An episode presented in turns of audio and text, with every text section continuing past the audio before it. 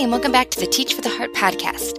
I'm your host, Linda Kardamis, and we're here to give you the ideas and inspiration you need to overcome your teaching challenges and make a lasting difference in your students' hearts and lives. Today, we're bringing you a special episode, a conversation with Janyne McConnaughey about trauma and how to support and help students that have been affected by it. I think you guys are going to find this conversation incredibly helpful. So we're going to dive right into it. Here we go. Hi, I'm here today with Janyne McConnaughey, and we're so excited to talk with her. Uh, Janyne is the author of Brave, a personal story of healing childhood trauma, as well as two companion books, Janyne, uh, Jeannie's Brave Childhood and a Brave prequel.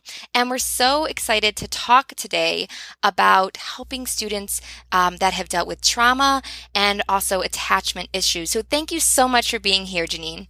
I'm, I'm so glad to be here. Thank you for this privilege and a, a chance to share. Yes, and I've shared just I all I, all I've told people so far is that you are the author of these incredible books, which we'll talk a little bit about more later. But I thought it would be better if you would share just a bit of your story. And I will tell everyone these books are just phenomenal. They will really open your eyes, and we highly recommend them. And we're going to link to them at teachfortheheart.com/trauma. And she goes into so much more of the story there than we have time for here. But can you give us just a little flavor, a little bit of background? Background uh, that will help frame our conversation today. Okay.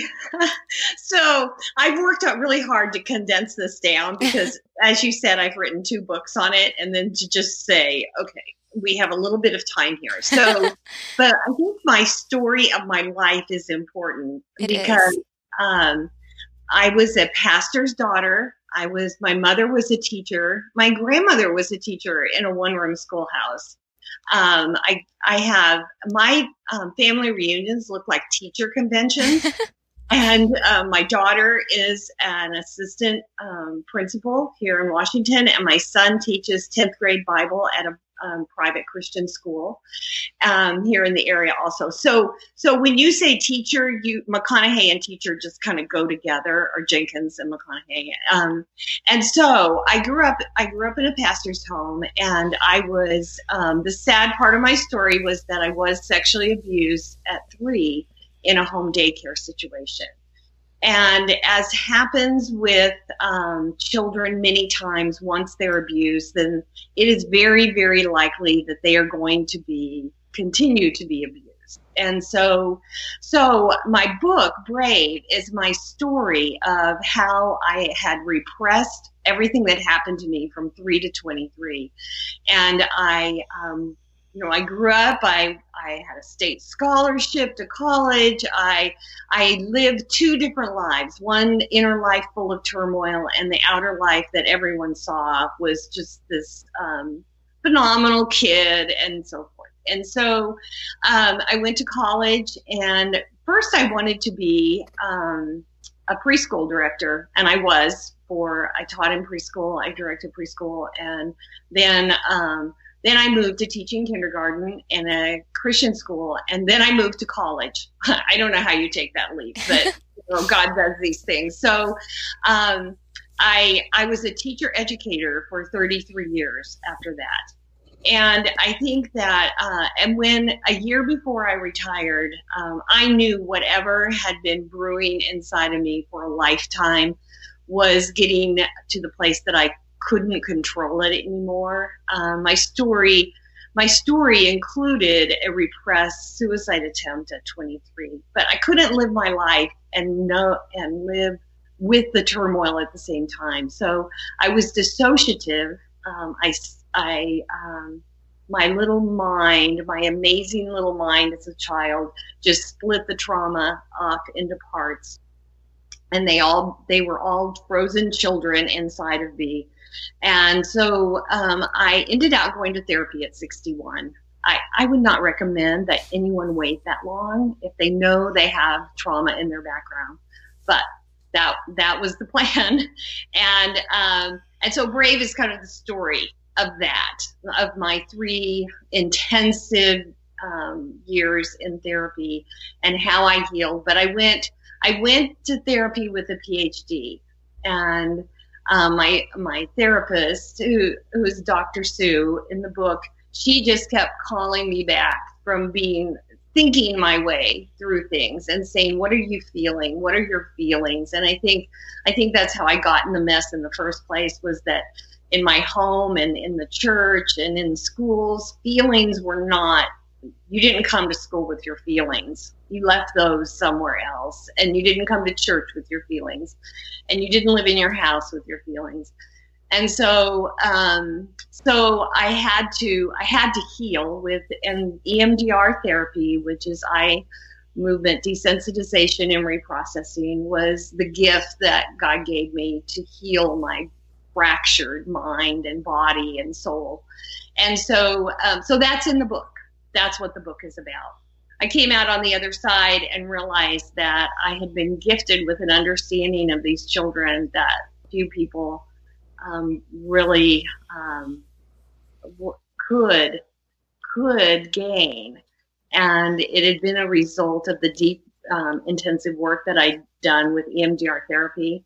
So when I talk about traumatized children, I'm not talking about children I know who've been traumatized. I'm talking not only just about me and my memory as a child, but when I went into the EMDR, I was that frozen child and I felt what they felt. So, so that's what my books do. They talk about how these children feel from the inside out. And that's kind of my story. Yes, thank you so much for sharing that. And as I said, I really do recommend these books so much for every educator, for every mom. They really, um, you, as you tell the story, it just story is such a powerful medium to just start just opening the door of understanding of what some of these kids are going with. And and it, it, I mean it's definitely just an introduction but it really does it, I found it incredibly helpful myself and I just really would recommend recommend them to everyone. Uh, today we wanted to talk a little bit though if you could share um, a few things that maybe what are some things that we as teachers and educators need to understand about students who have been affected by trauma Oh, I have so much I could say. um, obviously, I write books, right? So um, I think that I want to say if, if you know, if you told me you have one minute, what's the most important thing you could say? I would say that children need to feel safe.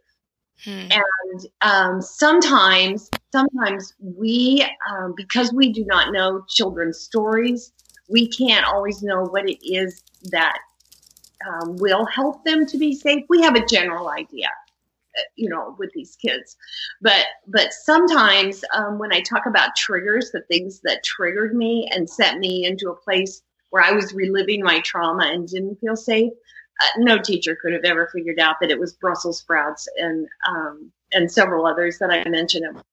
I mean, how how is that possible? So we can't always know. We can't always know their story. We can't always know what it is that's triggering them but we can see the fear on their face and we can and we can know that what we need to do is to somehow help them to feel safe. And um, i think i safety is relationship but when the trauma comes by way of relationship then trusting someone is huge. If you have a kid you know has been through trauma and they trust you you should you should just put a gold star right on your forehead um, because that's the hardest thing. So I would say safety. I mean, I can go more into that, but do you have a question from what I said? Well, yeah, let's let's talk a little bit more about that. So to ma- making them feel safe, I mean, that involves so many things, right? That involves just trying to build those relationships, um, providing an environment where they feel safe. Let's talk about. Do you have any other specific suggestions there, or or what can a, what can an educator do when they do see that fear come, and and how can we help them through through those moments? Uh, in the um, this is really kind of funny because I uh, and I have a website and I have my slides available and my from my workshops that I've done. Oh, great! Under the educator link. So um, one of it's really funny because I did um, a workshop at the Attachment and Trauma Network, um, creating trauma sensitive schools, which I highly recommend. I'm on the board of directors for the organization and I highly, highly recommend that if people can at all attend, they, they And so, but I forgot a slide. I don't know how the slide went missing. It had all of the things on it that you're asking. Right? so I put that slide at my website and said, "Oops, here's the slide that went missing." But I think I think that um, I think that I have to take it from my personal experience and say when I walked in the room, I needed I needed to know that there was an exit that I could get to. Okay. And I needed to know, I needed to know what was coming next. In other words, schedules. I love a schedule, you know, and I mean, as an adult, even before I understood what I was dealing with, I told my husband, never, ever throw a surprise party for me. Ever, ever, ever. Because that would just be, I mean, you can hear me. Oh, please don't throw it. And so they need to know, they need to know what is coming next they need to know that they can count on you to be consistent. The interesting thing about kids is that um, when they uh, when abuse happens, their brain becomes hyper vigilant. I mean, there's a lot of brain stuff I could go into, but um, it, it, wires them for hyper vigilance, and they can they can um, recognize a facial expression before anyone has even spoken a word. So I was constantly watching facial expressions. I understand that now. As a kid in the classroom, I could not listen to directions because I was so busy watching your face hmm. and trying to see what was going to happen next. And so, you know, I was that kid. Just give me the paper and let me start working. And um, that was survival to me. I needed not to look at your face. And so, so it's it's a lot of um, there's a lot involved in in helping them, they need to be able to move. Really, what trauma is is um, the energy stored from the event, along with internalized messages, and it's embedded in the body. And so, so it's constantly one of the worst things we do is after a traumatic event is we try to stop crying and we try to keep ourselves from shaking. And hmm. those are the two main ways that we get the trauma out of us. And so these kids have this energy from the trauma in their body and they need to move and run and jump and and a lot of times trauma is um, misdiagnosed as ADHD. Oh wow! They can't sit still, um, and I couldn't. I remember I remember being in church as a kid and looking down looking down the aisle and like how are these people sitting still? goodness, I choked on something. How are they sitting still? I can't, I can't sit still. I, I have to keep moving. And so I would cross my leg one way, cross it another way. I mean, all my friends know I'm just constantly crossing my leg because that was the only acceptable way for me to get my energy out of me while sitting in church. And so, um, yeah, so you can see the movement. They need to be able to move. Um, there's a there's there's a lot of lot out there on brain breaks. There's a book by that title that yes. um, just has short activities that you can do in the middle of your day to help and and here's the thing okay i had someone i have a group of former students that i have a little group and we talk about this and and one of them asked me how do you how do you have a classroom management strategy for the rest of your class and then a classroom management strategy for these kids who've experienced trauma and i say well, anything that works for for trauma kids works for all kids. Right. Right. I mean, having a relationship with the teacher, okay, good. That works for everybody. Um, consistency, okay, good. That works for everyone. Um, Movement. You, you, yeah, movement's good for everyone too. That I'm saying works for all children, but it is especially necessary for these kids. That is so helpful. And I do I do think as you, as I was reading your book and as you're talking, it's sometimes just really helpful to recognize some of these things as just the possibility. Like you might not know what went on in a child's you know a child's life in a child's home, um, but be, when some of these things happen, sometimes we take behavior personally and just realizing, you know, there might be something way more going on here that you don't realize. And I, and I just found that so helpful.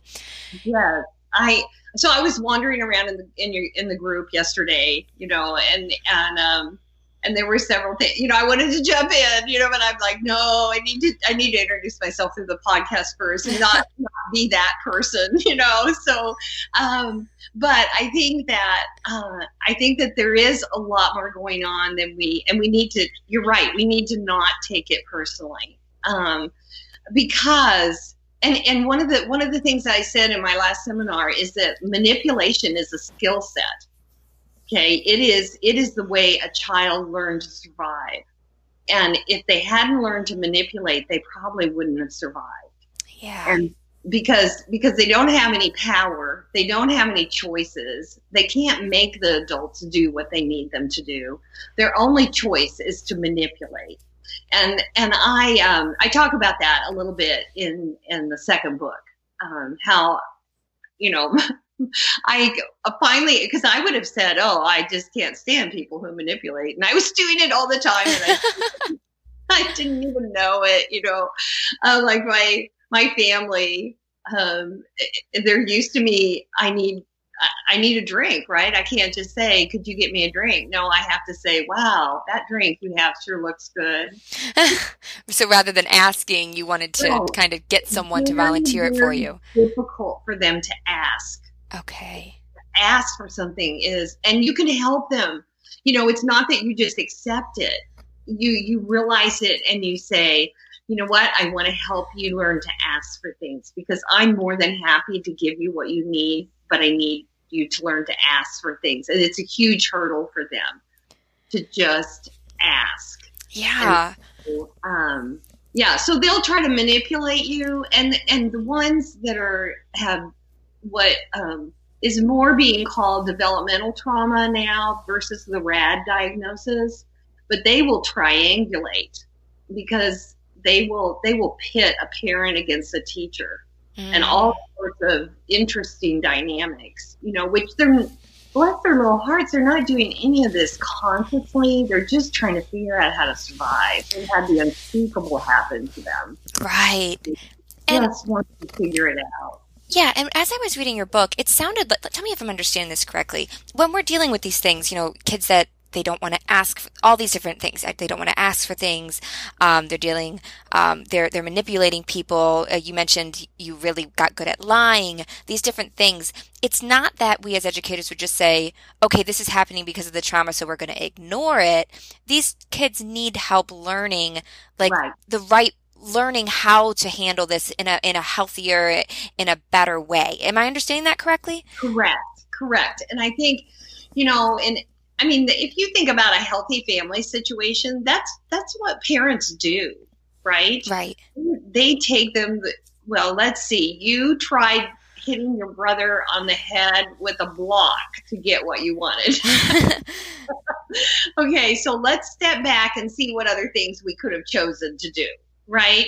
But most of these kids were just punished, and and um, and so they and so they didn't go through that process of learning those things. I mean and it's awkward to be 61 years old and sitting on a therapist couch and realize you never learned that hmm. okay? And um, it really super awkward like oh my gosh you know and I, would, I would so carefully disguise everything. But i realized that i missed some building blocks as a little girl because my mother because my mother um, we everyone who knows her understands that she was probably traumatized in the same way as a child.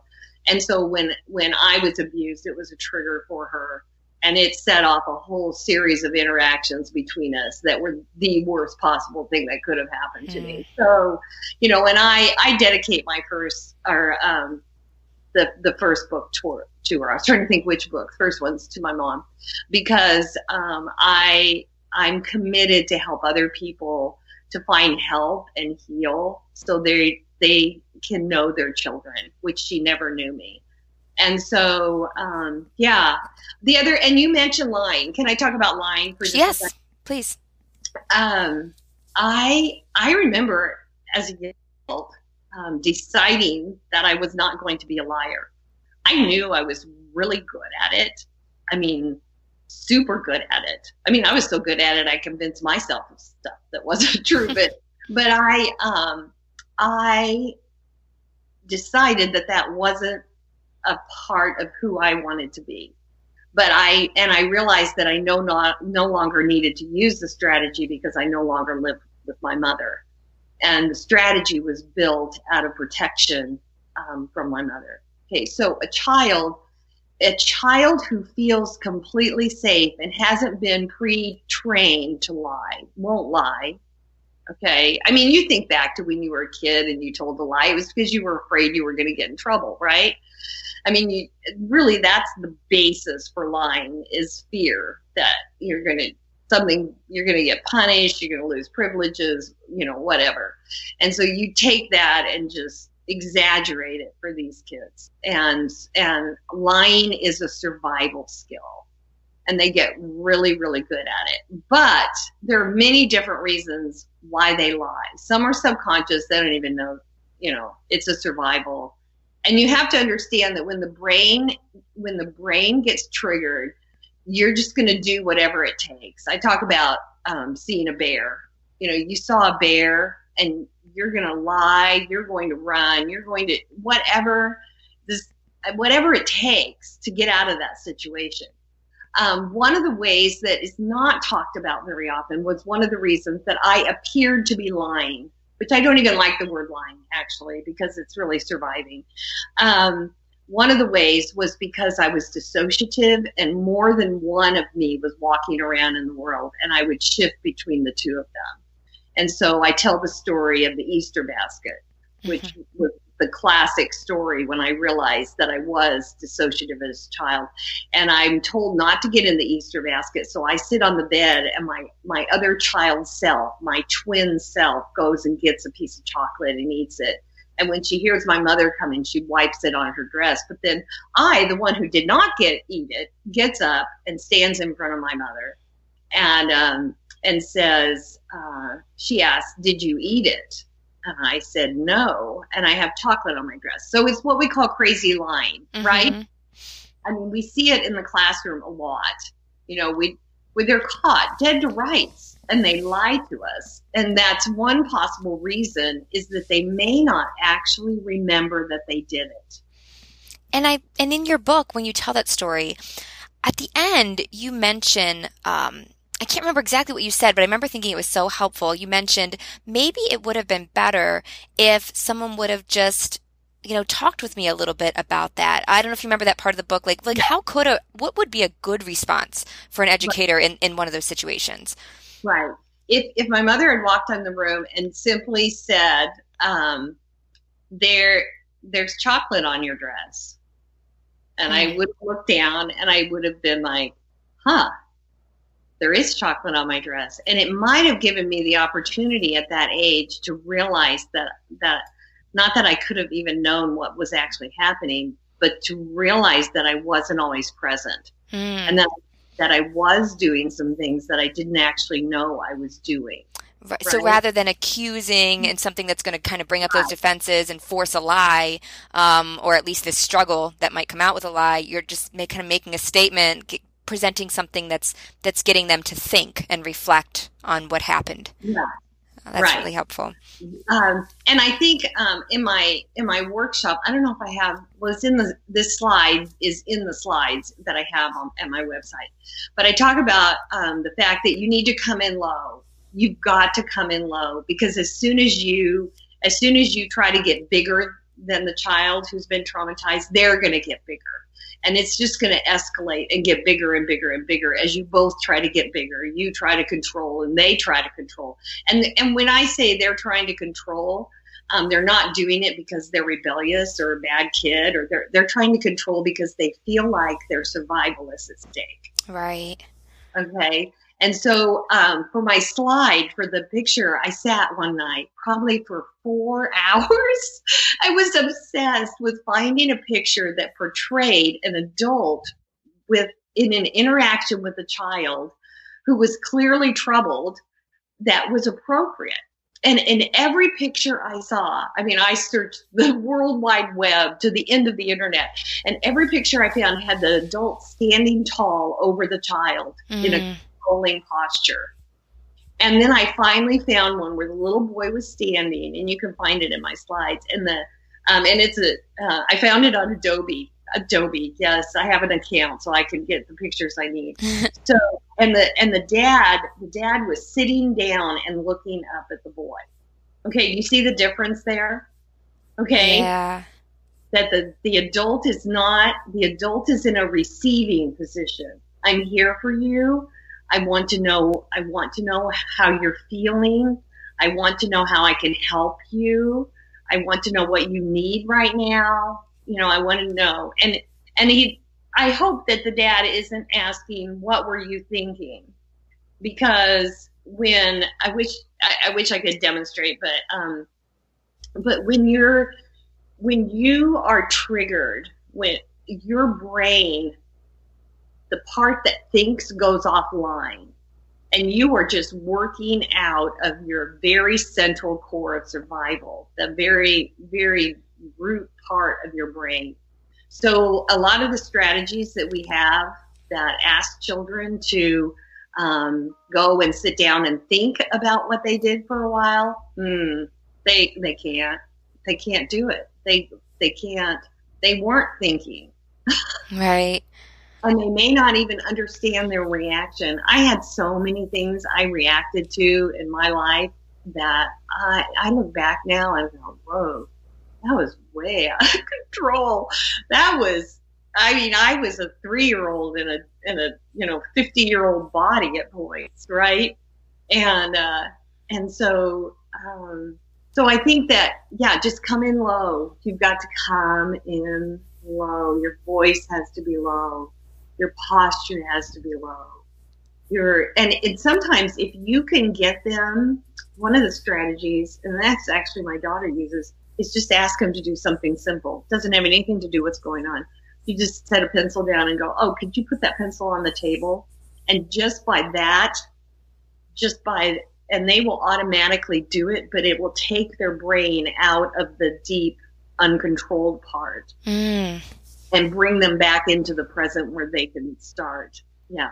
Dealing with it. Wow, that's very helpful. And we're going to link to those uh, to your website where you have the slides at teachfortheheart.com slash trauma. We'll link to them there so people can find them. And I'm looking at the picture right now and it is a, a wonderful picture. So I definitely recommend people go over there and, and check that out. Well, we don't have a ton of time left, but I just wanted to finish up with do you have any other um, just helpful things, things we need to know or do, but just how can teachers best help and support students that have that have been affected by trauma?